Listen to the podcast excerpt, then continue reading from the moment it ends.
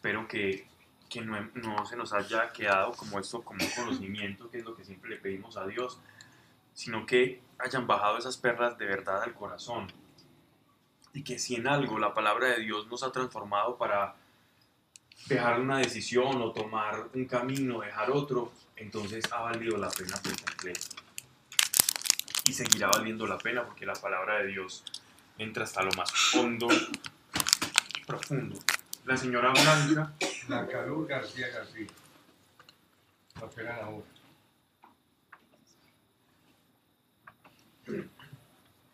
Padre, gracias por la vida de Blanca Luz. Señor, todo problema de cáncer, toda célula cancerosa, cancerígena que está en su cuerpo. Hoy hablamos, y no yo, sino todos nosotros, a ese cáncer. No tienes nada que ver en este cuerpo de Blanca, Señor. Extendemos tu sanidad a esta mujer y sean sorprendidos los médicos por la mejoría, Señor, contra todo pronóstico, porque no oramos en cualquier nombre, sino en el nombre de Jesucristo de Nazaret, nuestro Señor. Amén. Padre, que no se diga aquí cosa alguna que no esté de acuerdo a tu voluntad. Gracias por cada persona que esté acá, porque son muy valiosos, Señor. No solamente para mí, sino para ti. Que hay un potencial enorme en cada vida, Padre. No dejes, Señor, que las decisiones que tomamos en nuestras vidas nos priven de experimentar ese sendero sobrenatural que tienes para experimentar tu gracia, tu poder y el hecho de que fuimos llamados con un propósito.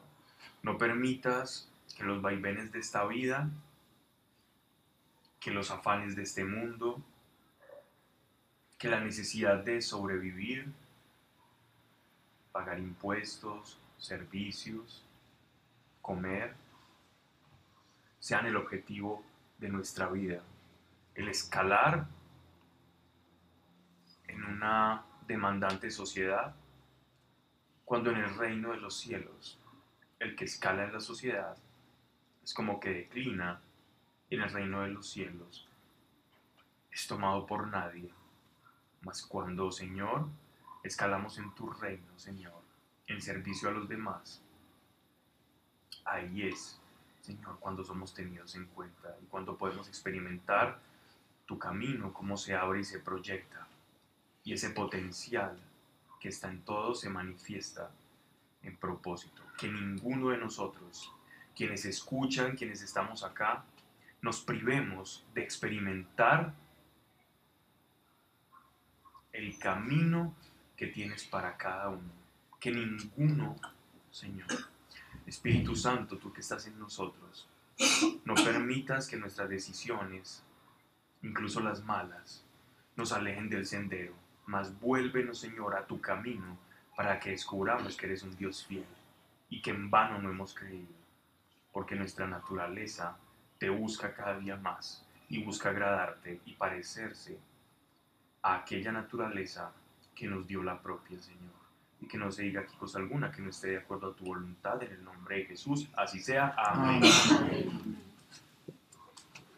Madre. ¿Qué hubo? vivió? Se arregló.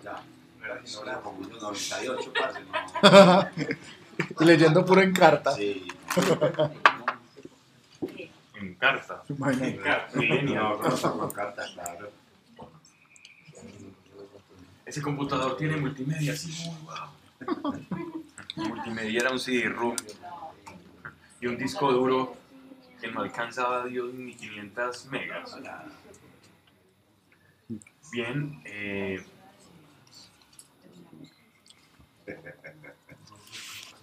serios problemas de, de capacidad de procesador. Bien, habíamos quedado en el capítulo 7 de Romanos 7. Hemos avanzado tanto.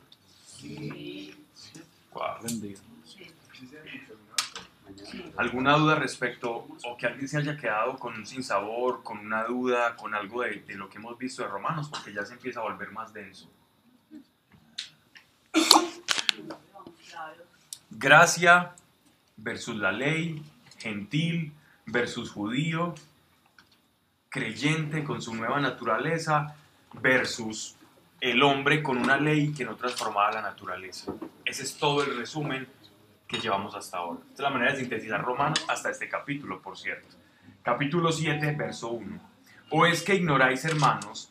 Hablo de los que saben leyes, refiriéndose a aquellos que tenían conocimiento del derecho romano, que la ley domina al hombre todo el tiempo que éste vive. Por tanto, la mujer casada está ligada al marido mientras éste vive.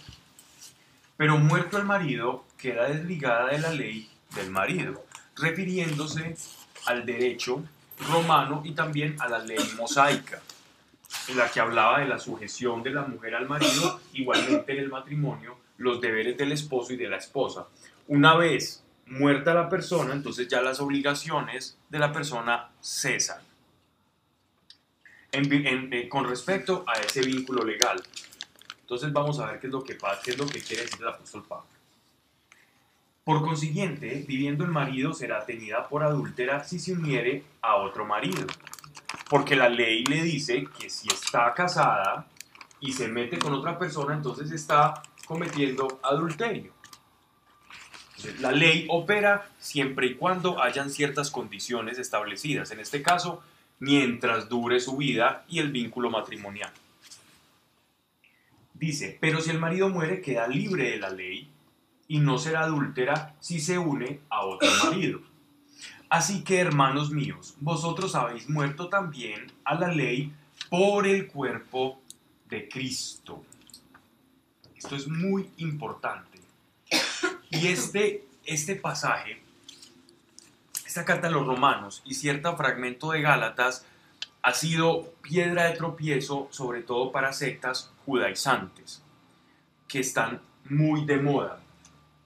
Hay algunas que practican la cábala, unas sectas mesiánicas que practican la cábala, hay otras que consideran la cábala como algo demoníaco. ¿Qué es la cábala, Pablo?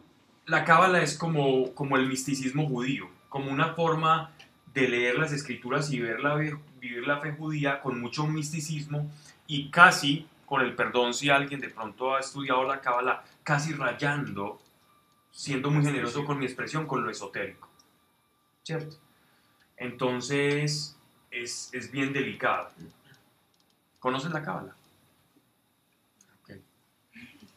Bien.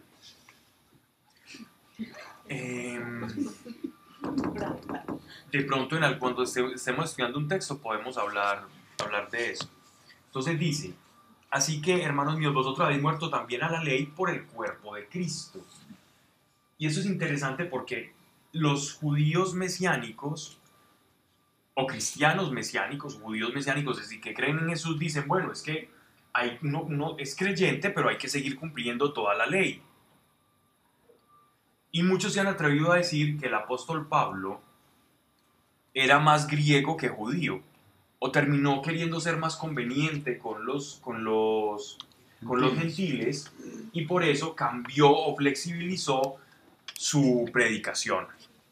Pero él nos está explicando en la revelación de un apóstol, y esto es lo importante, es que por eso él tenía que defender tanto su apostolado, porque era tal la revelación que él iba a dar, e iba a ser tan símbolo de contradicción la predicación del apóstol Pablo con la fe tradicional, con la ortodoxia judía, que iba a terminar siendo escandaloso su predicación.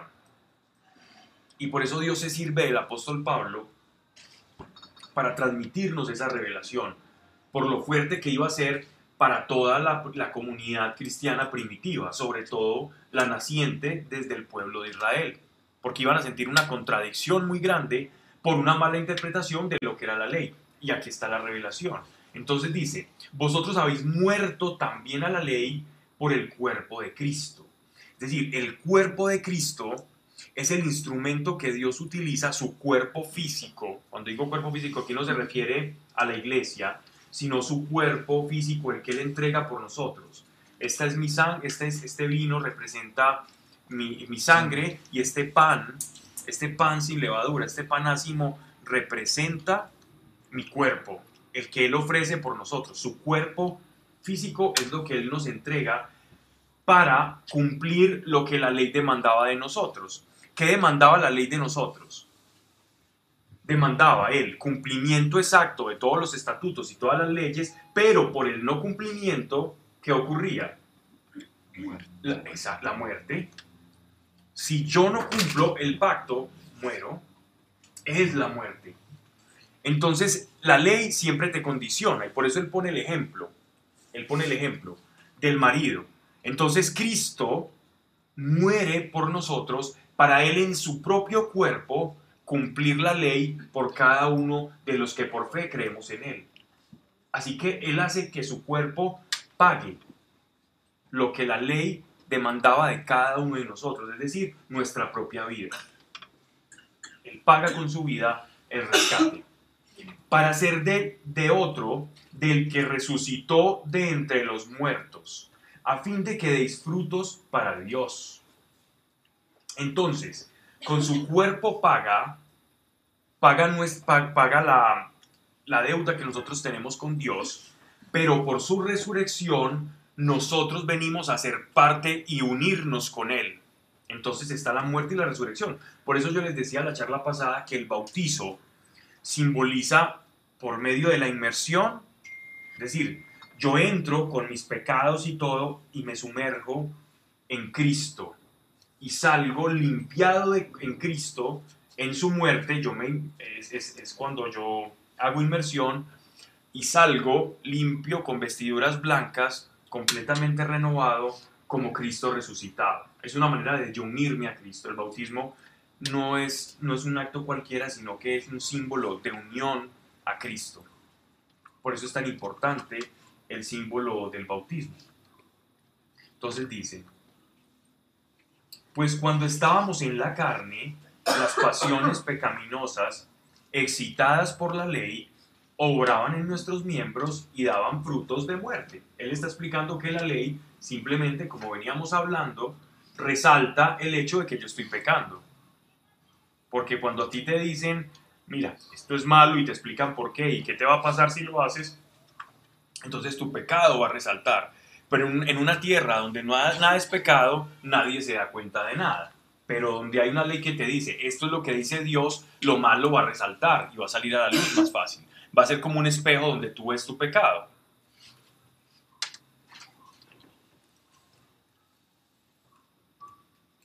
Por eso dice, excitadas por la ley obraban nuestros miembros. No que la ley fuera algo que excitara al mal, sino que la ley nos mostraba el mal. Y en ese mostrarnos el mal, entonces se hace más visible. Mas ahora, desligados de la ley, estamos muertos a los que, a los que nos sujetaba. De manera que sirvamos en novedad de espíritu o renovación de espíritu y no en vejez de letra. Entonces, aquí ya Pablo hace un paralelo. Este es un paralelismo bien interesante entre la ley como letra y el espíritu como vida. La letra no te cambia, pero el espíritu sí te cambia. La letra por sí sola no cambia a nadie. Si yo ando con un librito de, de Carreño, un manual de Carreño de eso que se estudiaba anteriormente para los buenos usos y costumbres y modales, eh, y yo pretender que por tener un manual de Carreño, que por cierto era venezolano y eso es curioso, eh, yo cambie mi comportamiento, sea más bueno que otras personas, simplemente por cumplir o no cumplir una cosa, eso es estar completamente equivocado, porque el hacer no cambia el ser, sino que si el hacer depende o es consecuencia de tu ser, ahí hay un acto genuino, y es el espíritu que, otorgándonos una nueva naturaleza, va a darnos un nuevo ser y de ese ser se va a desprender unas, unas consecuencias o unos actos espirituales. Por eso dice, estamos muertos a los que nos sujetaba de manera que sirvamos en novedad de espíritu y no en vejez de letra. Pablo. Por eso es, pues puede sonar charro, pero por eso es que la cantaleta no sirve mucho. Porque no hace un cambio en el ser, eh, sino en, puede que lo haga en el hacer, pero no es sostenible. Total. la cantaleta no es sostenible, eso es una buena frase. Y ahora que estamos con todo sostenible, está bien. Sostenibilidad en la cantaleta. Vamos a leer, vez escuché que la cantaleta es falta de autoridad. Y por eso se da la cantaleta. claro, claro, porque cuando un general dice una cosa, pues se escucha.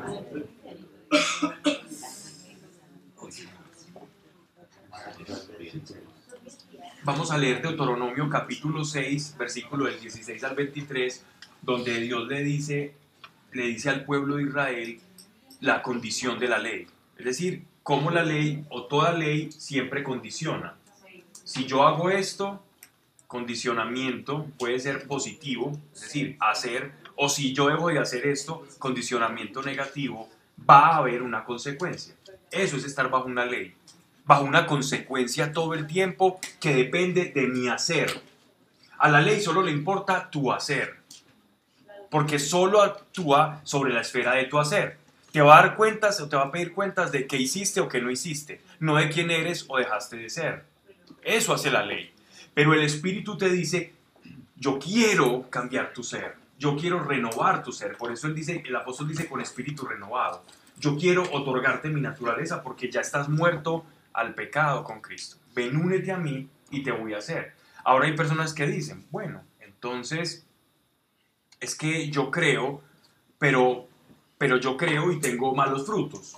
Entonces dime en qué crees, porque lo que has creído no te ha cambiado tu naturaleza. Porque por los frutos se conocerán. Tú dices ser una mandarina, pero un árbol de mandarina, pero tú no das mandarinas. Entonces creo que lo siento, pero no eres un árbol de mandarinas. A menos que me muestres que de tus ramas salgan mandarinas. Y el ejemplo es simple y raya en lo obvio, pero es igual. Si yo creo en algo, si yo creo en el Evangelio, si yo creo en Cristo, yo voy a dar frutos naturalmente. No voy a ser perfecto inmediatamente, pero frutos van a salir de mí poco a poco. Como los frutos de un árbol, no, cuando es sembrado un árbol no da frutos inmediatamente, pero poco a poco empiezan brotes. Y así somos nosotros cuando somos arrancados de un reino de tinieblas y sembrados en un reino de luz. Poco a poco, alimentados de esa savia y nutridos por ella, vamos dando frutos del Espíritu. Deuteronomio capítulo 6, verso 16 al 23. No pongan a prueba al Señor su Dios, como lo hicieron en Masá. Cumplan fielmente los mandamientos del Señor su Dios, eso es la ley, el principio de la ley, y los mandatos y leyes que les he ordenado. Hagan lo que es recto y agradable a los ojos del Señor para que les vaya bien. Es, la, este es la- el condicionante de la ley. Si tú haces esto, te va a ir bien. Esa es la promesa, ¿no? Para que les vaya bien y tomen posesión de la buena tierra que el Señor juró dar a los antepasados de ustedes, y para que el Señor haga huir a todos los enemigos que se enfrenten con ustedes, tal como lo ha prometido. Aquí la promesa de Dios es condicional, pero la promesa de Dios en el Evangelio es una promesa incondicional. Si notan la diferencia, ¿por qué es incondicional con el Evangelio? Porque es que Cristo ya pagó por todo. Cristo, la condición era su propia muerte, su propia vida. Y esa condición es la que nos da acceso a nosotros a Dios. No es de hacer o no hacer. No por lo que tú hagas vas a ser más cristiano. Entonces me dicen, pero ¿cómo así? ¿Eso qué sentido tiene? No. Simplemente sé cristiano de verdad. Únete al Señor y vas a producir frutos naturalmente son, simplemente es de recibir. El creyente está simplemente recibiendo. Es una actitud pasiva en la que tú recibes el ser y vas fluyendo naturalmente. Tu naturaleza va fluyendo. Es como la de un niño cuando está creciendo. Uno al niño no le tiene que enseñar a caminar, él mismo va dando sus pasitos, se da sus golpes, va aprendiendo y no le tienes que enseñar a hablar. Él va copiando y su naturaleza dinámica porque es el diseño que Dios tiene de manera natural, sin, sin ser fingida o forzada, va desarrollando su naturaleza de niño y se va, se va, va creciendo y después adolescente y no hay necesidad de forzar nada. es una cosa que se da naturalmente. Cuando yo me uno a Cristo y permanezco en Él, como Él permanece en mí, que esa es la petición que el Señor nos hace, permanezcan en mí, así como yo estuve en el Padre y yo estaré con ustedes, esta- estos frutos se van dando y van brotando simplemente. No hay que forzar absolutamente nada. Es que yo quiero dar frutos, yo quiero dar frutos. No, únete al Señor y los frutos van a ir saliendo poco a poco y vas viendo que su palabra se cumple en ti. Y de esta forma, la santificación no se te hace un silicio o una tortura, sino todo lo contrario. Se te hace un camino de descubrir un Dios que lo que promete lo cumple. Y lo que ha dicho sobre tu vida es real y se va a volver a la realidad. Cuando algún día sus hijos les pregunten qué significan estos mandatos, leyes y decretos que nos han ordenado el Señor, ustedes le responderán, nosotros éramos esclavos del faraón en Egipto y el Señor nos sacó de allí con gran poder. Nosotros vimos los grandes y terribles prodigios y las señales que el Señor realizó en Egipto contra el faraón y toda la casa real. Pero a nosotros nos sacó de allí y nos llevó al país que había prometido a nuestros antepasados y nos los dio.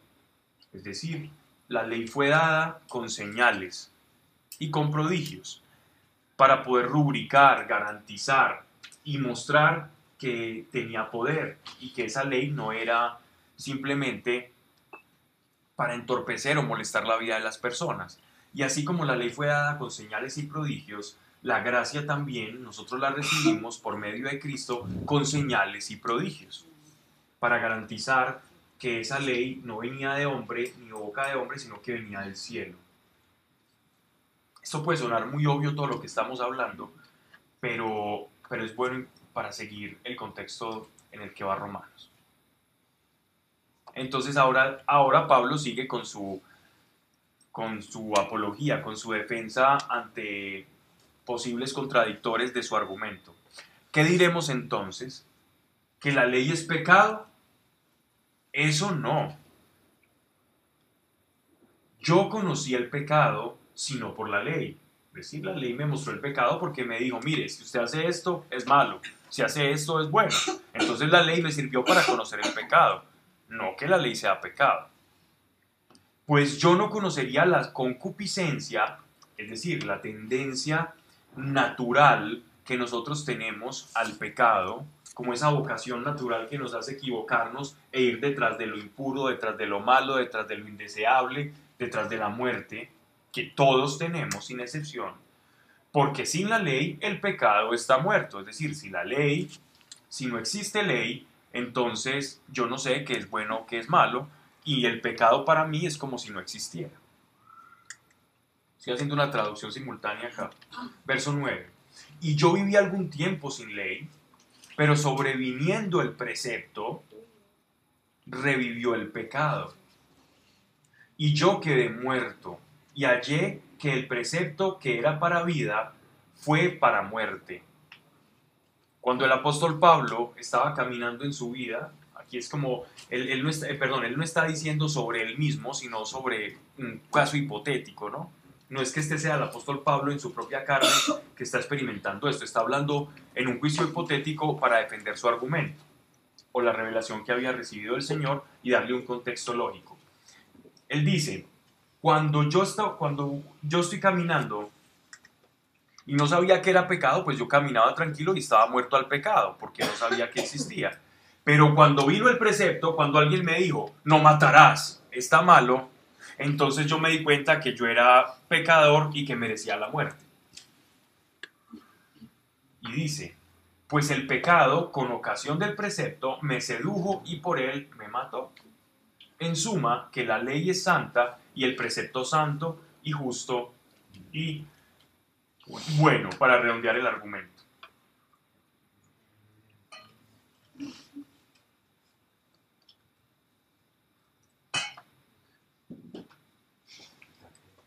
Versículo 13. Sigue en su argumento. Luego lo bueno me ha sido muerte. Entonces, ¿por qué le podrían decir, venga, si la ley es buena, entonces, ¿por qué algo bueno después te llevó a la muerte? ¿No es mejor ser ignorante del pecado para que el pecado no exista en uno? Esa sería una posible contradicción al argumento de Pablo. Entonces él responde, eso no. Pero el pecado, para mostrar toda su malicia, por lo bueno me dio la muerte, haciéndose por el precepto sobremanera pecaminoso. Porque sabemos que la ley es espiritual, pero yo soy carnal, vendido por esclavo al pecado. Porque no sé lo que hago, pues no pongo por obra lo que quiero, sino lo que aborrezco, eso hago. Este texto se ha utilizado mucho y, y to- lo utiliza- lo- sí, este texto se utiliza mucho para hablar como si Pablo estuviera refiriéndose a un pecado con el que él estuviera lidiando. Pero él está en una discusión hipotética. Él está, él, está poniendo el caso de un judío con la ley y otra, y otra cosa hipotética, pero que él también pues lo, lo vivió y todos lo vamos a vivir, ¿cierto? No necesariamente es un caso personal, sino que es algo que se hace extensivo a todos. Que nosotros, por un lado, tenemos la gracia, pero por otro lado tenemos una tendencia al pecado que avivada por la ley, lo que nos hace dar cuenta es, Dios mío, ¿quién me va a poder salvar? ¿Quién me va a poder salvar? Yo estoy muerto porque yo quiero hacer una cosa, yo quiero cumplir todo este decálogo, quiero amar al prójimo, no quiero desear la mujer del prójimo, quiero amar a Dios sobre todas las cosas y con toda la mente y con todas las fuerzas del corazón, quiero no desear los bienes ajenos, etc, etc, etc, etc. Pero cuando voy por la calle, deseo los bienes ajenos, no amo al Señor sobre todas las cosas. Pero entonces lucho e intento sacar la cabeza como la tortuga, sacarla del caparazón y pensar, bueno, no, no, otra vez. Y empiezo. Y empieza esa lucha contra el pecado. Y querer equiparar mi carne a la estatura moral que el precepto me manda. ¿Y qué, ¿Y qué me doy cuenta de esto? ¿A qué conclusión llego? Oh Señor, parece que tengo un problema serio de naturaleza. Mi naturaleza degusta el pecado y lo busca constantemente. ¿Qué puedo hacer entonces ahí? Porque la ley es buena, el estándar de la ley es muy alto, pero mi carne tiene, un- tiene unas piernas, unas paticas que corren hacia el lado contrario del precepto. Y la sociedad ya lo mismo. Ah, sí, total. Eso que aquí estamos hablando de alguien que degusta, que degusta la ley, porque la, la- la sociedad ni siquiera conoce, ni siquiera cree que la ley es buena. Pues digo la ley de Dios, ¿no? Incluso la ley, la ley constitucional o la ley de, de cada gobierno por lo general cada vez estamos viendo que se aleja más de los principios judeocristianos que son el fundamento de la cultura occidental y cada vez se alejan y con más velocidad, más vértigo, cada vez, cada vez más. Entonces vamos en una vorágine, un torbellino de prácticamente de llamar, como decía el profeta, a lo bueno malo y a lo malo bueno. Y a pasos agigantados. Por eso Dios está despertando a la iglesia de una manera para poder dar esa batalla. Entrados en gastos, hombre, ya. Ah, Entonces mire lo que dice. no me aguante. Porque sabemos que la ley es espiritual, es decir, la ley se podría confundir por la manera de Pablo de hablar, que la- al, al decir que la letra no cambia la naturaleza humana, que la ley que la ley no es espiritual, es decir, no proviene del espíritu, sino que es algo carnal dado a los hombres. Pero diciendo, ojo, no, la ley es espiritual. Pero siendo la ley espiritual y estando en tablas de piedra, esas tablas de piedra no cambian el corazón. Sí proviene del espíritu, pero no te puede cambiar. Pero proviene del espíritu para que nadie se confunda. Pero yo soy carnal, vendido por esclavo al pecado, porque no sé lo que hago. Pues no pongo por obra lo que quiero, sino lo que aborrezco, eso hago. Yo creo que ahí nos identificamos algunos. Verso 16. Así pues, si hago lo que no quiero, reconozco que la ley es buena. Es decir, si hago lo que no quiero, reconozco que la ley es buena, porque yo quiero hacer algo, quiero, hacer, quiero cumplir la ley, pero no puedo porque tengo una ley en mi carne que me lleva a pecar. Entonces, al, al querer cumplir la ley, estoy reconociendo que la ley es buena y que yo soy malo. Y ese es el propósito de la ley. Mostrarme a mí dónde está el pecado. Mostrarme la herida. La ley, imagínense como, como que la, como lo, lo- lo siguiente, el siguiente cuadro. Estas, estas cámaras de, donde hacen TAC o cámaras de resonancia, ¿cierto? Te dan un líquido, te tomas ese líquido, te meten allá en la cámara, te hacen todo un escaneo de tu cuerpo y detectan, oh, voilà, allí está el problema. Allí tienes el tumor, allí tienes el cáncer, allí tienes la, la afección, tal, tal, tal y tal cosa. Salido de esa cámara, entonces ya el cirujano va, ya va a saber dónde hacer la disección, dónde hacer el corte y extraer lo que te está afectando. Es como si la ley fuese esa cámara donde te hace la radiografía y te dice, ah, en esto estás fallando. Pero la cámara no te puede extraer el tumor, más sin mostrarlo. La cámara es mala porque no te quitó el tumor. No, pero te mostró el tumor. Y al tú reconocer que la cámara te mostró el tumor, dirás, es buena, pero no es suficiente, porque sigo con mi mal. Entonces, en ese orden de ideas, llega el cirujano, que es la gracia, que es Cristo, que sí puede quitarte el tumor de muerte, la herida de muerte que todos llevamos desde Adán. Esa herida de muerte la puede quitar solamente el sacrificio de Dios, de nuestro Señor Jesucristo.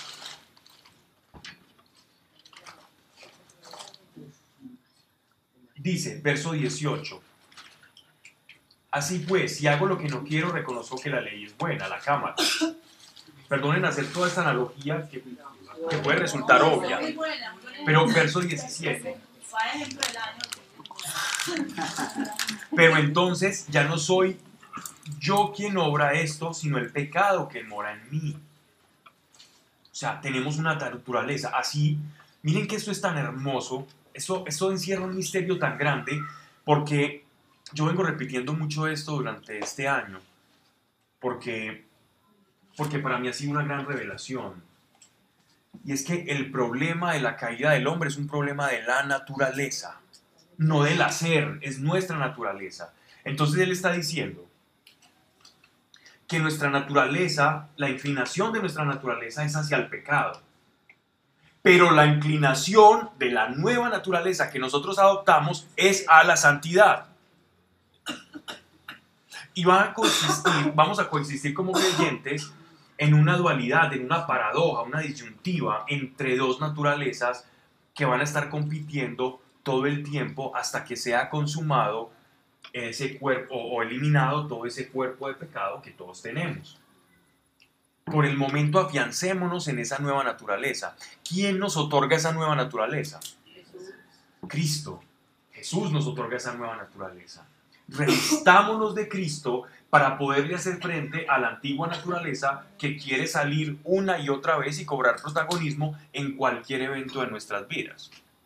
Una vieja naturaleza de ira, una vieja, vieja naturaleza de dolor, de sufrimiento, de querer responder con tres piedras en la mano, una vieja naturaleza de amargura, una vieja naturaleza de yo víctima, en el que todo el mundo es hostil a mí, yo siempre soy la víctima y tengo la razón en ofenderme con todos porque ya tengo una naturaleza de víctima, mas el Señor no nos dio una naturaleza de víctima, o una naturaleza de temor, cuando Él te dio un espíritu de valor y de dominio propio.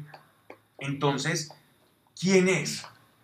El creyente atrapa, el reino de Dios lo atrapan los valientes. El que cree arrebata lo que Él ganó por nosotros. Entonces nuestro trabajo es, el, trabajo del creyente es más fácil que el trabajo del judío de antaño. El judío de antaño tenía que preocuparse por hacer. Nosotros tenemos que preocuparnos por recibir para hacer. Recibir para hacer. No preocuparnos para hacer, sino de recibir para hacer.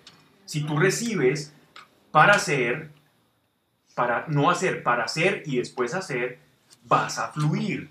Si tú quieres hacer lo que solo puede hacer el espíritu, te vas a frustrar y te vas a agotar, porque vas a pretender ser un Usain Bolt y correr los 120 metros de velocidad, de explosión, y te vas a dar cuenta que no vas a alcanzar a, los 50 y que todos te van a pasar. Bueno, pero si la persona hace así espiritualmente no lo tenga implantado, no puede llegar a lo mismo. Sí, claro. Porque nosotros podemos hacer cosas espirituales aún sin ni siquiera tener como la metodología, ¿no? O sin esa comprensión. Yo, puedo ser bueno sin necesidad de creer en Dios, pero eso, pero eso sí me puede llevar en algún momento. A, bueno, obviamente a creer, pero más que a, sino a quererlo hacer por, porque las buenas horas nos van a traer para buenas Sí. por Dios. Pero ya, ya, ya sería hacerlo por ley o por conveniencia, porque es que eh, ser bueno paga, ¿cierto? Ser el que siembra, por ejemplo, si yo voy a sembrar, una persona, yo, yo les contaba este caso hace, hace algún tiempo, que dentro de, de mis compañeros de, de- de estudio, nosotros teníamos unos en particular que era una familia muy interesante. Y mi hermano mayor y yo nos dedicábamos a estudiarlos.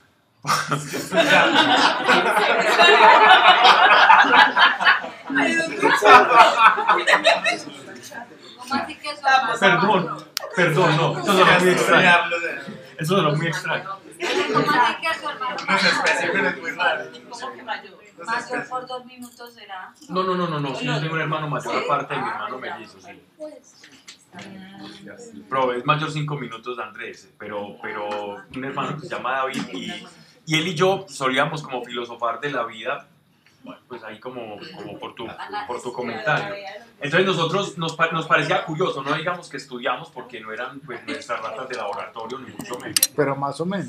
pero un poco. El caso, el caso es que nosotros, dec- nosotros lo notamos. Yo una vez hice un comentario y David me dijo, vos también lo notaste. Sentémonos a ver qué es lo que está pasando acá. Y los estudiamos como por tres años. Bien. No, porque eran amigos, entonces no era que nos... Consiguieron una rueda así grande. Y los grabaron también. con delantales y... No. Em, y miren lo, miren lo que, lo que encontramos. Y fue bien interesante, porque sin conocer los principios bíblicos llegamos a, a un principio bíblico. El papá, hom- un ingeniero que ayudaba a todos los de su familia, porque ellos venían de una, de una familia de Tolima y, y, digamos no, no todos tenían las mismas capacidades que él, y él le pagaba la universidad a sus sobrinos, como a tres de sus sobrinos. Igual vivían bien. Y veíamos todo, todo lo, y analizábamos por qué les pasaban ciertas cosas. Cierto día hacen una rifa en, en el colegio donde estudiábamos, en un carro, y ellos compran cinco boletas, unas para regalarle a unas personas que no tenían y tenían que participar de esa rifa. Y se ganan el carro. Pasan dos años y se ganan otro carro, por otro lado y se ganan otra cosa. Y entonces mi hermano David y yo nos miramos, ¿esta gente qué? Y, otras, y, y- y los hijos, se los dos fueron becados, ambos fueron becados como los mejores ICFES y no pagaron universidad.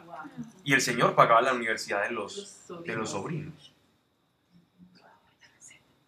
Y entonces la conclusión más lógica es, esta gente siembra y cosecha sin ni siquiera conocer el principio. Y entonces eso nos, nos ponía, nos ponía a, mi hermano a mí en unos debates de si, si los actos verdaderamente que uno hacía influían en la mecánica de- de- de- de- de- del mundo, de cómo opera el mundo a favor o en contra de nosotros. Y lo hicimos con más personas y, y llegamos a esa misma conclusión. Pero, pero ¿por qué les digo eso? Precisamente por, por el comentario tuyo. Por incluso porque conviene. Si yo practico principios espirituales, así yo no sea creyente, con una naturaleza de pecado, una naturaleza caída, sin estar unido a Cristo, esos principios van a operar solos, independientemente de que yo crea o no. Ah, bueno, pero es toda siembra o la que uno siembra en terreno, en el terreno que es. Bueno, ya eso es otro tema. Ya eso es otro tema, Pero ¿cierto? sí, todas El principio aplica para todo, ¿verdad? Sin embargo, hay siembra y hay terreno. Por ejemplo, hay un terreno que es la obra del Señor, por ejemplo. Ese terreno, él dice exactamente lo que, la consecuencia de sembrar en la obra del Señor, ¿cierto? Y, y también dice de sembrar en los pobres la consecuencia. Por ejemplo, miren ustedes el caso de, de Cornelio, por ejemplo cuando dice, y las, y, y las limosnas, claro que limosna nosotros lo hemos identificado con algo poco, ¿no? Limosna significa un acto de, de- de entregarle a alguien algo. Limosna no es la moneda que se le mete a la, a la celdita de San Benito. Limosna es, es, es un- es una ofrenda. Y Dios le dice al apóstol, y sus ofrendas han llegado a mí. Es decir, ese principio llega y opera en el, en el- grado espiritual, hasta el punto de llamarle la atención a Dios, y eso es, eso es bonito. Ningún acto se queda impune, sin su recompensa. La cosa es que el, el tiempo entre la siembra y la cosecha es muy indeterminado. Sabemos que va a llegar, no sabemos cuándo. Así como cuando tú siembras papas o cuando tiene, hay determinados tipos de, de sembrados en que tú no sabes, tú siembras y no sabes cómo, cuándo va a estallar, ¿cierto? Pablo, yo tengo una pregunta. Pero Una nada entonces- más. Pero entonces hay personas, por ejemplo, que, que siembran y practican esos principios, pero uno ve que les va aún así muy mal en la vida. ¿Eso es por pecados generacionales o cosas que han desatado como consecuencias espirituales? Mira, si es en Dios, si es en Dios, hay cosas que tratar ahí en el corazón. Y habría que ver cada caso particular. Pero cada siembra tiene su cosecha. Siempre, no llegó el tiempo de cosechar siempre. Y de las maneras más a veces oportunas y otras veces parecen inoportunas, pero siempre, nunca. Nunca la semilla, siempre que una semilla sea algo, la semilla no siempre es monetaria, pues, para que no interpretemos aquí como sembrar. Tú puedes sembrar todo lo que tengas, uno siembra lo que tiene. Si yo no tengo plata, pues ¿cómo va a sembrar plata? Sembraré tiempo, siembro amor, siembro compañía, siembro un oído para después yo también ser escuchado. Y depende de lo que yo siembre, pues va a ser la cosecha. A ver, cuando uno lo hace con interés pues creyéndose que yo soy bueno. Pues porque hay gente que entonces es época de Navidad y tengo que regalar mercado, tengo que porque soy muy bueno. Porque también, ¿qué pasa? La, esa va a cosechar, pero no va a cosechar del espíritu. Va a cosechar de la mecánica del mundo que Dios diseñó, pero no va a cosechar del cielo. Porque ya tuvo, su- ya tuvo su recompensa y es que la gente crea que es bueno. Pero no va a tener la recompensa del Señor. La recompensa del Señor la tienen aquellos que haciendo su mano derecha no se dé cuenta su mano izquierda. Cuando yo doy no espero en recibir, yo creo que es el acto más, más valioso del ser humano. Doy sin, sin esperar. Ese es un acto de amor. Sin embargo, la siembra es para esperar recibir. Porque quien siembra, quien siembra un mango va a querer recibir un, un mango. Lógico, pero si yo doy, no, no espero que, que vos me devolvas. Yo Entonces es como un sembrador furtivo que sale a sembrar y después se da cuenta que tiene eso lleno de árboles y está feliz y dice, ay, mira, lo que, lo que sembré dio, dio fruto, pero quizás no lo hizo eh, de, de manera pragmática. Pero aún nuestro Señor nos dice, siembren de manera pragmática, excepto en el amor. Excepto en el amor. ¿A qué te refieres con pragmático? Pragmático. Es hacer práctico, es decir, ah, yo, yo necesito ropa, entonces voy a sembrar ropa. Sí. Es porque el amor, el amor no se siembra, el amor es una obligación, es una obligación que tenemos con todos nuestros semejantes, con todos y especialmente con nuestros enemigos y con los a que les, que les caemos mal, etcétera, etcétera. Que son muchos, de verdad, es impresionante. Pues lo digo por mí. Una pregunta, y cuando uno siembra, como uno siembra cosas buenas, también siembra cosas malas. Correcto. Claro, Eh. Por ejemplo, Correcto. si uno sembró cosas eh, como en su antigua naturaleza, pues no siendo consciente pues como de este caminar con Dios, uno cómo puede cortar con eso como para no cosechar. Oración. No. Mira, eso es como la maleza. Si tú sembraste mucha maleza, arranca la maleza de ti y comienza a sembrar los árboles que dan fruto, fruto bueno, fruto apacible, el néctar que tú quieres vivir en tu vida. Y en la medida en que tú siembres el trigo y vas quitando la cizaña y, no deja- y cortas la cizaña y esas consecuencias si están brotando las cortas y entre más siembres trigo, pues la cizaña va a ser cada vez menor. Y cuando uno recibe la gracia, hay como, pues uno recibe la gracia y hay como, una limpieza y vos empezás a aportar lo que Pablo está diciendo La cizaña va cayendo sola. Pablo, pero uno sí, es librado muchas veces de la consecuencia, gracias a Dios. muchas veces. Y he visto personas Sí. ser, incluso, les cuento, he visto personas ser libradas de enfermedades eh, de, ori- de- de origen sexual, venéreas, de manera completamente, para poner un caso específico, de manera completamente sobrenatural. Conocí el caso de una persona que, que, que llegó a los pies del Señor, dejó, cambió todo su estilo de vida, se, se unió en noviazgo a otra persona de Dios y obviamente como eran novios y le tenían toda la confianza, esa persona le dijo a con quien se iba a casar, mira, yo tengo esta condición y esto, y, entonces nuestras uniones no van a ser del todo normales porque te puedo contagiar de esto y de lo otro.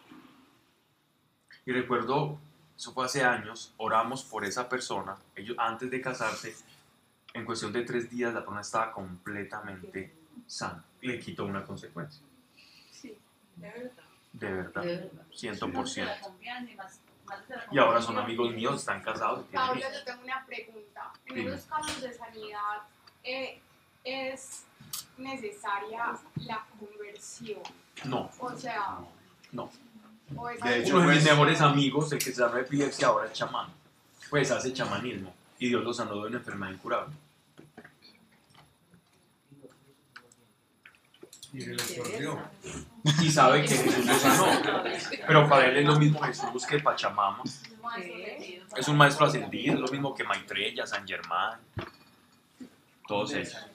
Pero Dios utiliza eso también para... Dios Para utiliza hacer- eso para acercarlo, correcto. Las señales y los prodigios son, necesarios. son necesarios y es una herramienta evangelística que la usó nuestro Señor, los apóstoles y que todavía Sí, sigue.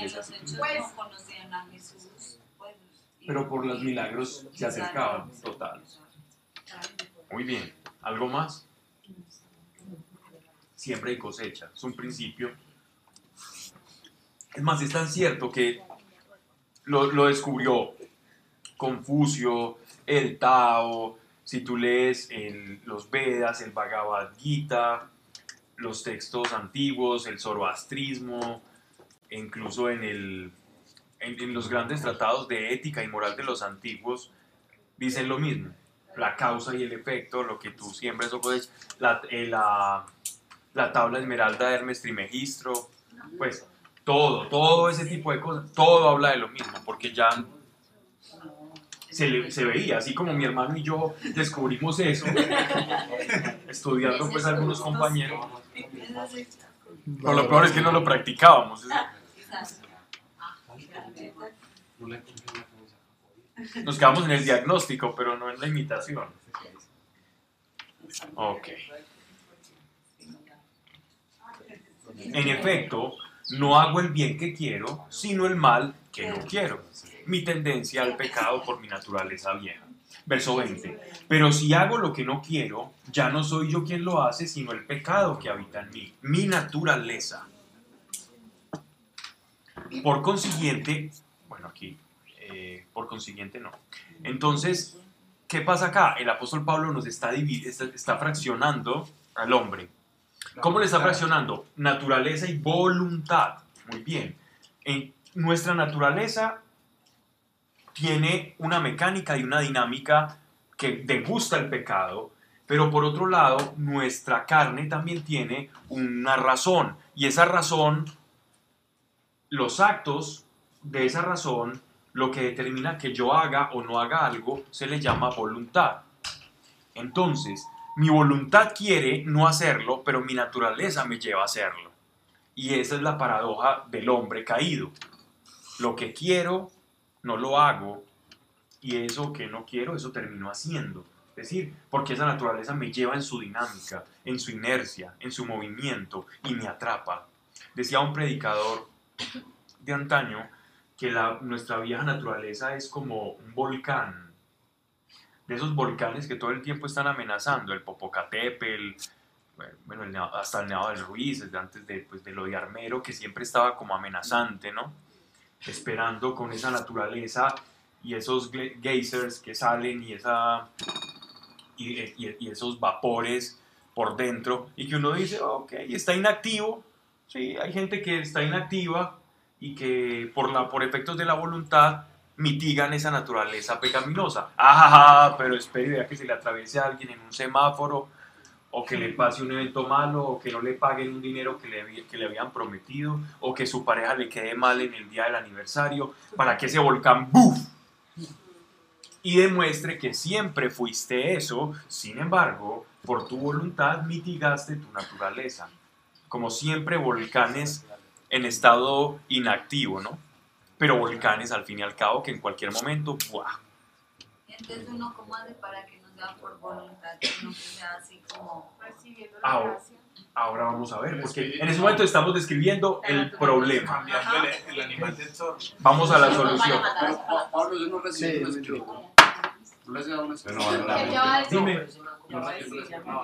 Renovando la mente. Ya vamos llegando, ya vamos llegando. Estamos llegando al nudo, al problema del hombre, para explicar por qué la ley es insuficiente. ¿Ok?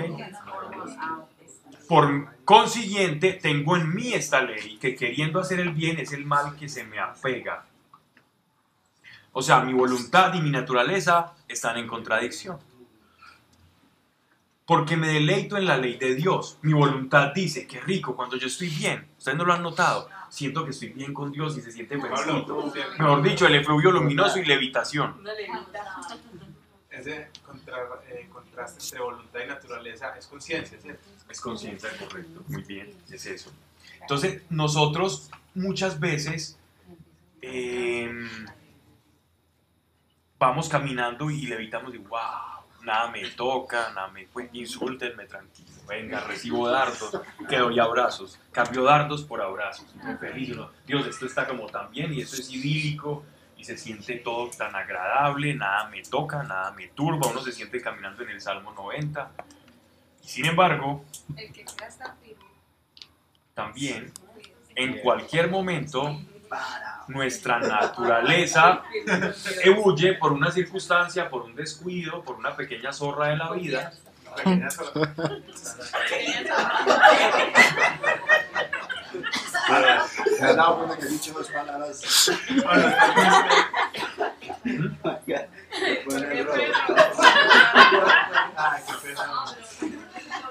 Las zorras, en el, en el, conte- en el, en el contexto bíblico, robaban, se metían a robar. Entonces siempre es como la, la- y se metían a robar de manera muy artera, como los mapaches, las arigüeyas, que tú no te das cuenta, o, lo, o el gavilán pollero, pues cambiémoslo.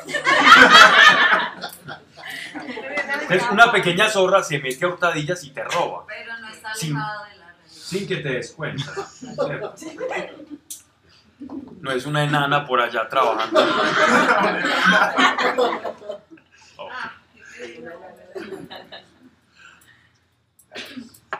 Vida. Bien. Entonces, eh, miren que si ven este tipo de comentarios a dónde nos llevan. Cuando dejo de levitar, porque un pecado de esos que parecen imperceptibles entra, dice, no, no era infalible. La tentación tocó, yo la acepté, llegó a mi vida, pequé. Y me doy cuenta que yo estuve levitando, pero solito, porque esa naturaleza permanecía en mí. Y entonces normalmente, ¿qué ocurre en nosotros cuando, cuando estas cosas se dan? Decimos, esto no es para mí, ya Dios no me va a escuchar, yo cómo voy a orar por esta persona, si miren cómo yo sí soy frágil. ¿Y saben qué te va a decir el Señor? No, no te preocupes, yo te llamé así. Y yo necesito que si tú te das cuenta de esto, el Espíritu Santo trayéndolo a, memoria y a conciencia, ahora que eres consciente de tu naturaleza, porque no recibes mi naturaleza, te la estoy ofreciendo todo el tiempo. Recíbela, mi naturaleza. Entre más recibas mi naturaleza, menos vas a sufrir por eso. Y cuando estés sufriendo tentación, aférrate a la nueva naturaleza que te di. Y repítete a ti mismo, aun si estás en aprietos o quizás estás alejado de, la oración conmigo, repítete a ti mismo mi palabra, que mi palabra es espíritu. Pablo, pero es que uno en ese momento duda hasta de eso. Uno dice, pues mi chica no la recibí. Lo de la nueva naturaleza, la dejé en otra parte, me se me perdió, se me cayó, me la robaron. Se momento remate. duda de todo. Mira, imagínate, imagínate esa nueva, eh, eh, tu, tu ser, tu identidad, como un cordero. Tu nueva naturaleza es un cordero blanco, puro y sin mancha, precioso, con luz. Imaginemos ese cordero con luz bien precioso que somos nosotros. Esa es nuestra nueva naturaleza. Pero esa naturaleza está enroscada con una serpiente, ¿no? Entonces, con tu voluntad, ¿a quién le estás dando más alimento? ¿A tu nueva naturaleza o a tu antigua naturaleza? Lo que pasa es que cuando la serpiente pica o cobra fuerza, o aprieta, o está ahorcando, esa vieja naturaleza no significa que eres tú o que nos tienes la naturaleza del cordero. Significa que tienes vestigios de esa serpiente y por el cordero vas a hacer eliminar o vas a eclipsar o vas a pisotear esa serpiente, que es tu vieja naturaleza. No te escandalices si la antigua naturaleza intenta morder, intenta picar o pone ponzoña sobre ti. Simplemente obsérvala y recibe esa nueva naturaleza, sin dudar que la tienes. Porque esa naturaleza se atrapa por fe, porque no la puedes ver. ¿O quién puede ver la nueva naturaleza? Yo los veo a ustedes todos iguales cada vez que vienen acá y ustedes a mí pues igual. No la podemos ver. Y lo que no podemos ver entonces, ¿cómo lo atrapamos? ¿Cómo se atrapa lo que no se puede ver? Pero a veces Tomando sí se puede. decisión. A veces se puede ver. Con fe. Se puede percibir, claro, por los actos, pero que yo lo vea. Bueno, de pronto alguien ya... Pecados que ya muy. Se puede atrapar. Cuando digo ver, cuando digo ver es que yo no veo a nadie con alas acá, pues. No, Estoy, hab- estoy- estoy hablando en términos. estoy, hablando, estoy hablando en la carne. Cuando ves dividido, como, como si puede ver Dios dividido Sí, obviamente, obviamente. Obviamente, nosotros en el reino espiritual, si tú te pones a los lentes, si llega un ángel y nos presta sus lentes, llega Gabriel y, hey Gabo, préstame tus lentes. Llega, te, te pasa, te pasa los lentes y te va a ver, ah, sí, este es creyente. Y ellos te ven revestido de la gracia del Cordero. ¿Cierto? Nuestra naturaleza sí ha cambiado en el espíritu, pero en nuestra carne somos iguales, ¿no? Yo quiero los, los lentes de Gabo. O sea, es que Pablo, nosotros escuchamos em, una vez una predica de Rey Matos de que nosotros siempre o sea, estábamos, hab- estábamos hablando precisamente de lo que dice Pablo de, del pecado que mora en Iván, todo ese texto. Y él dice que finalmente la herramienta que uno tiene dos herramientas y una lleva a la otra y es el leer la palabra y tener la Biblia siempre como soporte Porque la fe viene por el oír qué. Y eso te va a ayudar a renovar la mente. Entonces, cuando vas a tener pensar malos pensamientos que te van a llevar a hacer lo que no quieres hacer, entonces viene la memoria la palabra, que fue por leer la Biblia, que te va a dar la voluntad de no hacer lo que el cuerpo te lleva. Claro, era precisamente lo que estábamos diciendo ahorita. Si tú, antes de la tentación, entonces, si tú no tienes una oración, intimidad con Dios en el momento, entonces, ah, pero es que tú tienes la palabra que es espíritu. Repite esa palabra que te da a entender tu nueva naturaleza. Yo no soy esto, yo no soy el que está pecando, yo no quiero este pecado y haz que el cordero crezca y que la serpiente mengue. No le des más alimento a ese lobo, dale guerra. al cordero. Eso se, la verdad, eso se escucha muy bonito, pero uno con una rabia bien horrible. Con una culpa. O sea, eso se, Ay, Pues, Pues, o sea, cómo, eso es lo que digo, cómo menguar esa reacción que no dependa de la voluntad.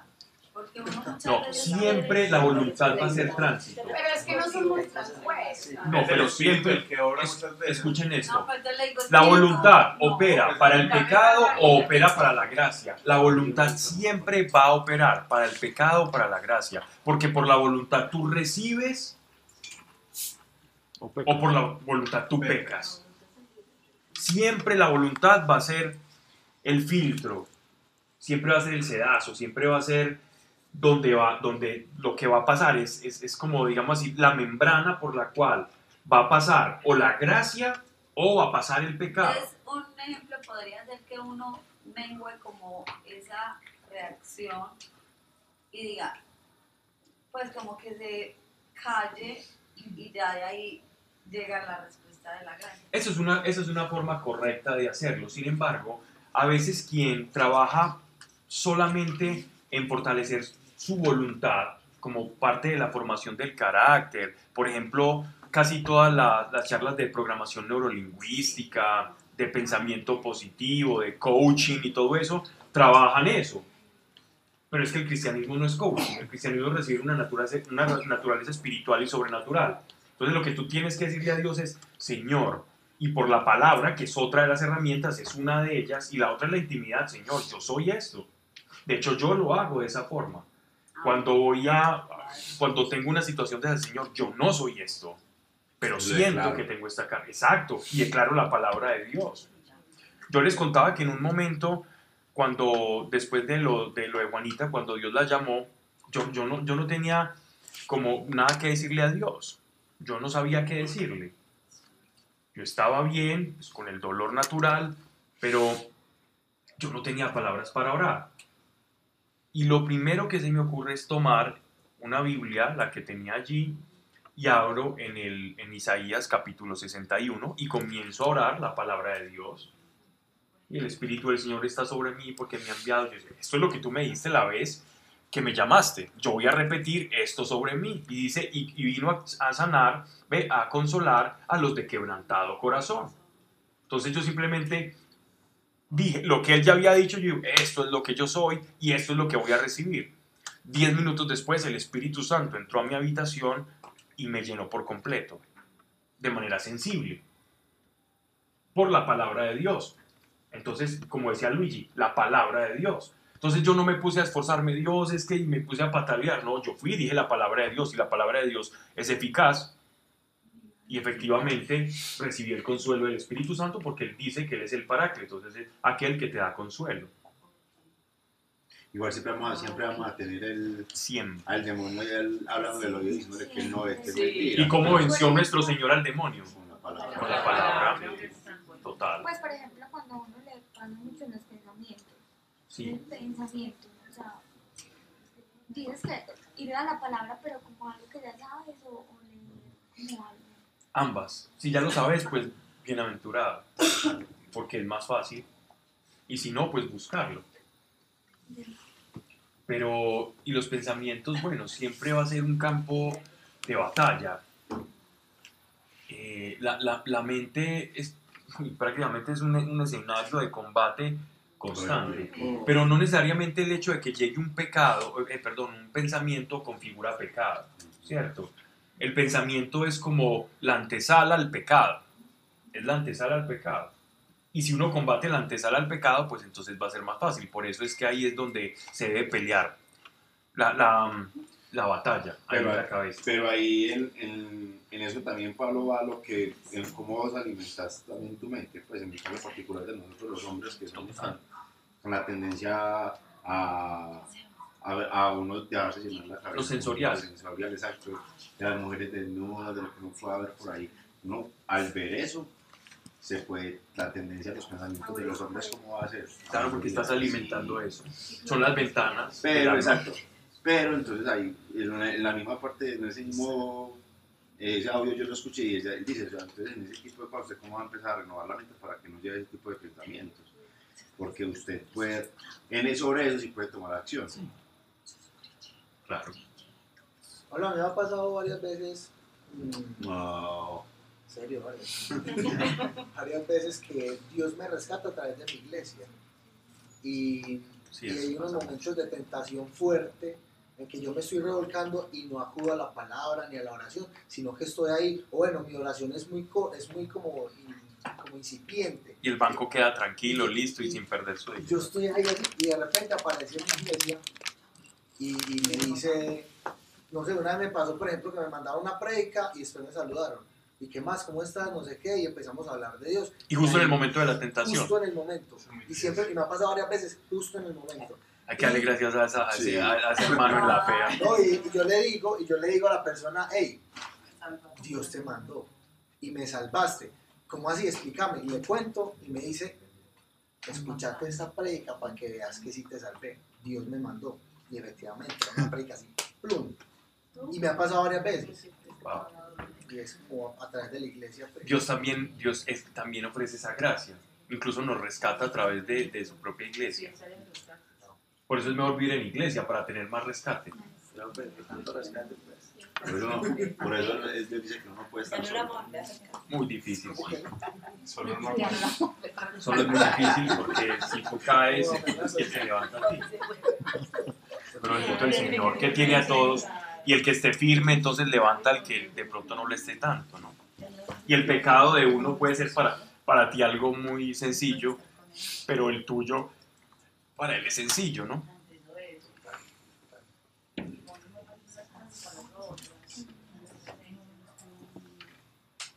¿Me vuelta o qué?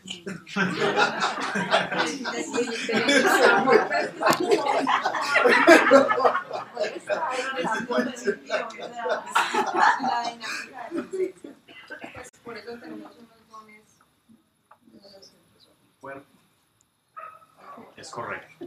Versículo 22. Porque me deleito en la ley de Dios. Porque me deleito en la ley de Dios. Según el hombre interior. Pero siento otra ley en mis miembros. Miren esto. Porque me deleito en la ley de Dios según el hombre interior. ¿Cuál es el hombre interior? El, El. El nuevo. el nuevo, el nuevo. el hombre renovado. El que, ¿Y quién es el renovado? El que tiene una nueva naturaleza. O sea, la naturaleza antigua se va renovando. Cuando algo se, re- se va renovando, quiere decir que no está completo. Una renovación significa que algo viejo va mudando, es una muda, como cuando la serpiente van dejando su, su piel y va quedando el rastrijo y se ve como algo extraño, pero, pero ahí va saliendo y todavía van cargando una porción.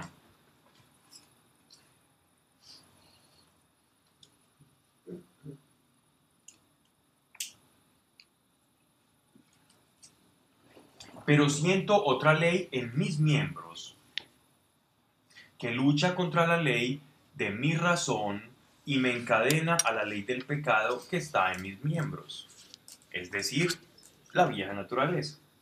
Desdichado de mí la situación de esa dicotomía de naturalezas. ¿Quién me librará de este cuerpo de muerte?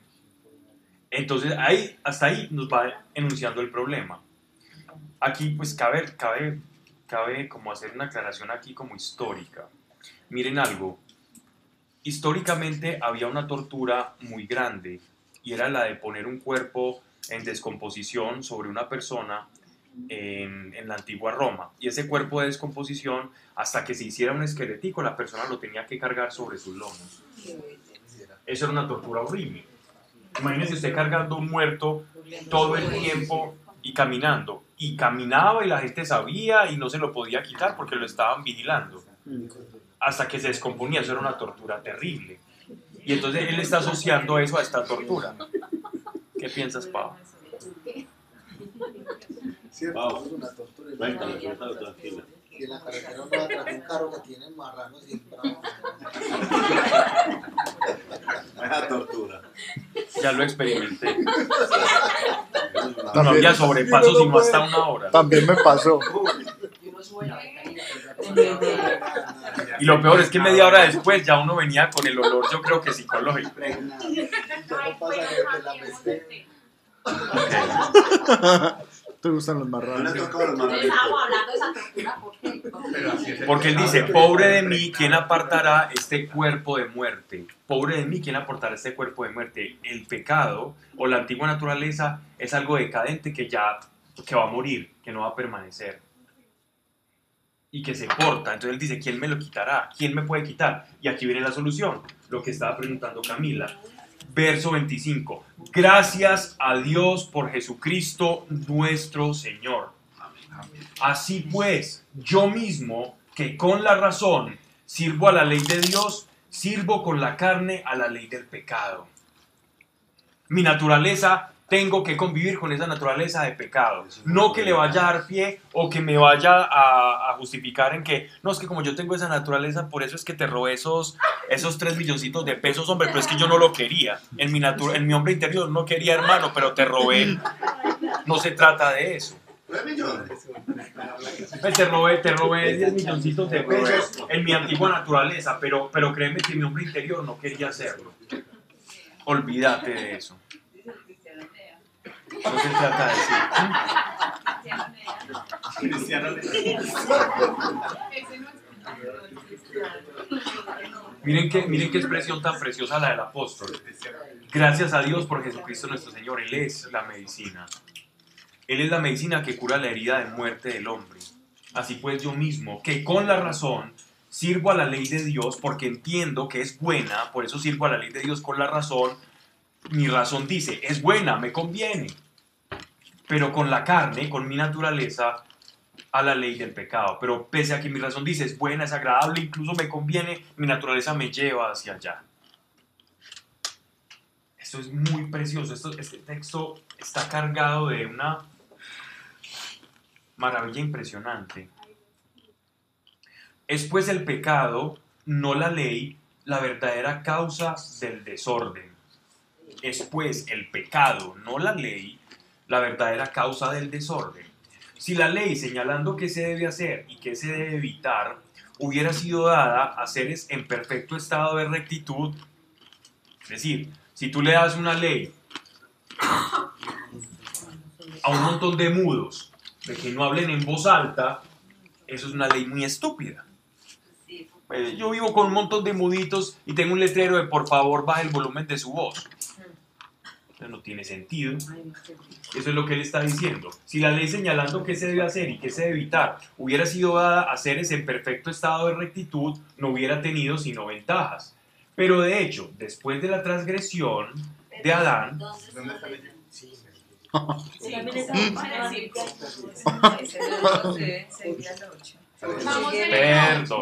ya pasamos al capítulo 8. En el Pero ocho, ya- terminó. Leíste el 25 y después, ¿qué pasó? No, el 8. Sigue el 8. Es que apareció el cristiano. Estaba leyendo Apocalipsis. Sebastián está rico. Más bueno. ¿Quién? Aprovechaste el intervalo. Yo no me hago acá por grabar tenía dos versículos aquí, tenía dos versículos aquí en esta cosa truncada. 26 y 27, entonces Sí, voy para el 1. Eso, del ocho. El uno. En conclusión. No hay pues, miren esto. No fue la perla. Porque es que mi Biblia tiene más versículos. No, no, no, no tiene más versículos, no, no, no. No hay pues Ah, ya condenación alguna para los que están en Cristo Jesús. No hay pues ya condenación alguna para los que están en Cristo Jesús. ¿Estamos o no estamos ya? Ella todavía está tarareando la canción. Por eso te pasaste acá. Sí, total. La recochita de. No hay pues ya condenación alguna para los que están en Cristo Jesús, porque la condenación ya fue sobre su propia carne. Esto no lo dice el apóstol, esta es una traducción simultánea. Verso 2. Porque la ley del Espíritu de vida en Cristo Jesús me libró de la ley del pecado y de la muerte. Pues lo que a la ley era imposible, por ser débil a causa de la carne, de la naturaleza imposible que de cumplir la ley a la perfección, Dios, enviando a su propio Hijo en carne semejante a la del pecado, porque la carne, el la carne es la que peca, y por el pecado condenó al pecado en la carne, para que la justicia de la ley se cumpliese en nosotros, por unión a Cristo, Él pagó por nosotros, los que no andamos según la carne, sino según el Espíritu. Los que son según la carne tienden a las cosas carnales, los que son el, según el Espíritu a las cosas espirituales. Y para todo esto hay un seminario, un retiro de, de- de dos días para, para este ¿Y en versículo. La próxima semana no han inscrito. No, eso, lo digo, eso quedó grabado, eso lo dijo en, en San Miguel Arcángel en, en Es Santa que yo tengo una pregunta respecto de... no estamos resolviendo preguntas. No. Como es la última charla, vale, pues todos los chascarrillos acá. A ver. Cuando uno no sé, como esa lucha de que ya estás en el espíritu y empiezas a anhelar demasiado el espíritu y te vas desprendiendo como de todo. Eso, pues se puede llevar como, no sé, pecar, o hay veces como que te importa tanto, no sé cómo explicarlo, ¿me entiendes? Sí. Pues, eh, Si Pablo entendió ya.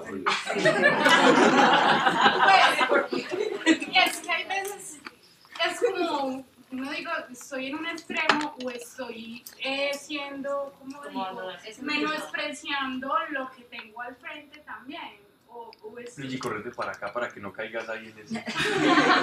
Así que ya. No, para no menospreciar lo que tiene.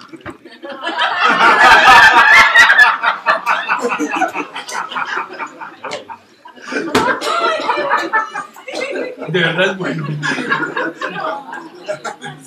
Manuela, entiendo. Hay algo que se llama. Mira, mira la indignación. Manuela, es que uno se siente, como, pues será que ahí estoy pecando entonces por el pues yo escucha, mira. Hay algo que se llama la piedad. ¿Cierto? Pero no, ya queda. ¿Qué es la piedad? La piedad es todo aquel gusto por los espacios, por lo dedicado y lo consagrado a Dios, por lo sagrado, por lo sutil, por lo trascendente. Estamos, eso es piedad. Si yo por, por mi oración, por unirme a, a, a Cristo, comienzo a ver que la influencia del mundo sobre mí cada vez se hace más gaseosa, más sutil, entonces es completamente natural que haya algo que tú interpretes como un desprecio. Pero ese desprecio significa más bien un orden de prioridades en el cual ciertas cosas pasaron a un, en ese nivel piramidal, donde Dios es lo principal, las otras cosas están tan por debajo de esa pirámide que hasta parece que, le estás, que las estás desechando o pasando por alto. Pero no es nada más y nada menos que un cambio de prioridades. Entonces no sientas culpa por eso, a menos que Que afecte a alguien, ¿no? Sí, o que comparándote con otra persona digas, me siento superior a esa No. persona. o Entonces con mi está vida bien. misma. O pues, incluso en el... Bueno, no, no, no. Sí, díganlo. Sí. Tienes un minuto. No, no, ya. No, digamos. No, si ya no quiero. No. Quedó grabado, ¿cierto? Sí. Porque las tendencias de la carne son muerte, pero las tendencias del espíritu son vida y paz. Por lo cual, las tendencias de la carne, miren ahora ya todos los conflictos de la carne. Cómo descubrir que el lobo, para quitar el término serpiente, pongámosle lobo y cordero, cuando el lobo está más grande y más gordo que el cordero. Refiriéndome a mi antigua naturaleza como lobo y nueva naturaleza como cordero. Cuando en mi vida no estoy produciendo frutos del cordero, sino frutos del lobo. Los frutos del lobo son Ahí va lo que, que es lo que más dos. Dice, por lo cual las tendencias de la carne son enemistad con Dios. Todo lo que te, que, que te ponga en enemistad con Dios, que haga que tu relación con Dios esté mal. Una enemistad es cuando tú no, no la vas bien con alguien. Cuando toda actitud tuya que te encamine a alejarte de Dios es malo. Y no tienes que preguntar ni buscar consejería ni buscar prédicas para eso. No. Todo lo que te aleje, correcto, todo lo que te aleje de tu relación con Dios es malo. Todo. Y no hay necesidad de buscar nada, ni consejo, nada. Ya está claro. Por lo cual las tendencias de la carne son enemistad con Dios, que no sujetan ni pueden sujetarse a la ley de Dios. Los que están en la carne no pueden agradar a Dios. Pero vosotros no estáis en la carne, sino en el Espíritu.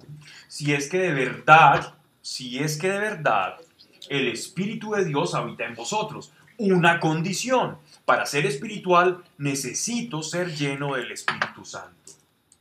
Y aquí voy a dejar. Solo es espiritual aquel que ha recibido el Espíritu Santo. Espiritual no es el que lee los libros de Deepak Chopra y habla bonito y tiene sonajeros en la casa y qué sé yo. Y te dice una oracioncita cada vez que tengas un problema. O que te regala una estampita. ¿Tienes sonajeros? No, que le dicen namaste. Ah, sí. Pero esa es una, una, una expresión del, del yoga, del sánscrito. Entonces, Ah, no hagamos otros 10 minutos. Dime. No quiere llegar a la casa. Voy a terminar el versículo. Estoy muerta la risa. Miren eso tan hermoso. Nosotros somos cristianos. Solamente esta nueva naturaleza es producida por el Espíritu Santo. El, ¿Quién es espiritual? El que es guiado por el Espíritu. Una persona espiritual es guiada por el Espíritu. Una persona espiritual no es la que hace cosas, sino depende de quién me guía, no de lo que tú hagas. ¿Quién me guía? Obviamente, cuando me guía el Espíritu, voy a hacer cosas del Espíritu. Miren, pero si alguno no tiene el Espíritu de Cristo, ese no es de Cristo. Mas si Cristo está en vosotros, el cuerpo está muerto por el pecado, porque estamos unidos a Cristo. Y Cristo murió por el pecado en su cuerpo.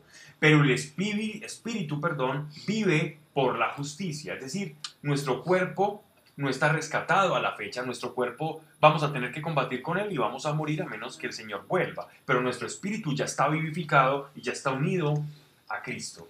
Y si el espíritu de aquel que resucitó a Cristo Jesús, es decir, el del Padre, de entre los muertos, habita en vosotros, el que resucitó a Cristo Jesús de entre los muertos, dará también vida a vuestros cuerpos. Esa sí es la victoria definitiva. Por eso no dice como que ya hubiera pasado, sino dará en futuro. Dará también vida a vuestros cuerpos mortales por virtud de su espíritu que habita en vosotros. Nadie puede resucitar de los muertos para vida eterna si no ha recibido el Espíritu Santo, para vida eterna, es decir, para la gracia. Es un requisito, es porque, porque como nuestro problema es de naturaleza, si no tenemos lo que verdaderamente cambia nuestra naturaleza o aquel que cambia nuestra naturaleza, entonces seguiremos con esa vieja naturaleza y cargaremos con ella incluso en la eternidad con una vía naturaleza caída. Y por eso no podremos tener acceso a Dios, a menos que nuestra naturaleza cambie y sea compatible a la suya. Interesante y fuerte para, para terminar el año, pero, pero nada mejor, nada mejor que sabemos. Primero, para redondear, que tenemos una naturaleza a la cual podemos acudir. Esa naturaleza la tienes, puede que en algunos, en menor o mayor medida, esté siendo eclipsada por la antigua naturaleza. O nuestro lobo esté cobrando fuerzas. Y si teníamos un lobito cachorro que ya no hacía ni, ni podía ni siquiera aullar, y ahora de pronto está recobrando fuerzas, asirnos, pegarnos, aferrarnos, reclamar y declarar nuestra nueva naturaleza para que ese lobo mengue y, y, le corresponda quedarse en el lugar que le corresponde. Esa naturaleza menguada y la nueva naturaleza surgiendo. Y que podamos decir, ok, sé que tengo esta naturaleza, no me escandalizo cuando quiera salir, pero ahí te quedas. Porque mi nueva naturaleza es la que me va a dar mi identidad y no mi antigua naturaleza. Y seré más como Cristo y menos como era antes. Esa es la naturaleza que tenemos, Señor. Gracias por cada persona. Señor, llévanos con paz, Padre, y que este fin de año, Señor, sea mucho mejor que todos los que nos, nos han antecedido, Padre. Que todos. Y que en el mes que sigue, Señor, porque así hacemos las cuentas nosotros, como que hacemos borrones y dividimos nuestra vida, Señor, en años pero para esos efectos, que este año, Señor, que viene, tu gracia sea tan perceptible en este grupo, en quienes estás escuchando y así no sean del grupo, pero se nutren, Padre, a través de lo que tú pones aquí, sea más grande y que podamos ser un instrumento para que tu iglesia sea vivificada de manera sencilla, natural, pero con el poder de tu espíritu. Y aquellos viendo nuestras vidas, Señor, quieran participar de esta misma familia en la cual tú eres el primero y esta nueva naturaleza de la que nosotros gozamos ahora, Señor. Permítenos descubrir los bienes y no permitas que nos olvidemos de ninguno de los beneficios que por esta nueva naturaleza hemos sido beneficiarios, Señor. En el nombre de Jesucristo, nuestro Señor. Amén. Gracias, Pablo. Gracias, Pablo. Ya avisaremos cuando nos volveremos a ver. Porque el próximo miércoles ya no, el próximo miércoles es festivo, entonces ya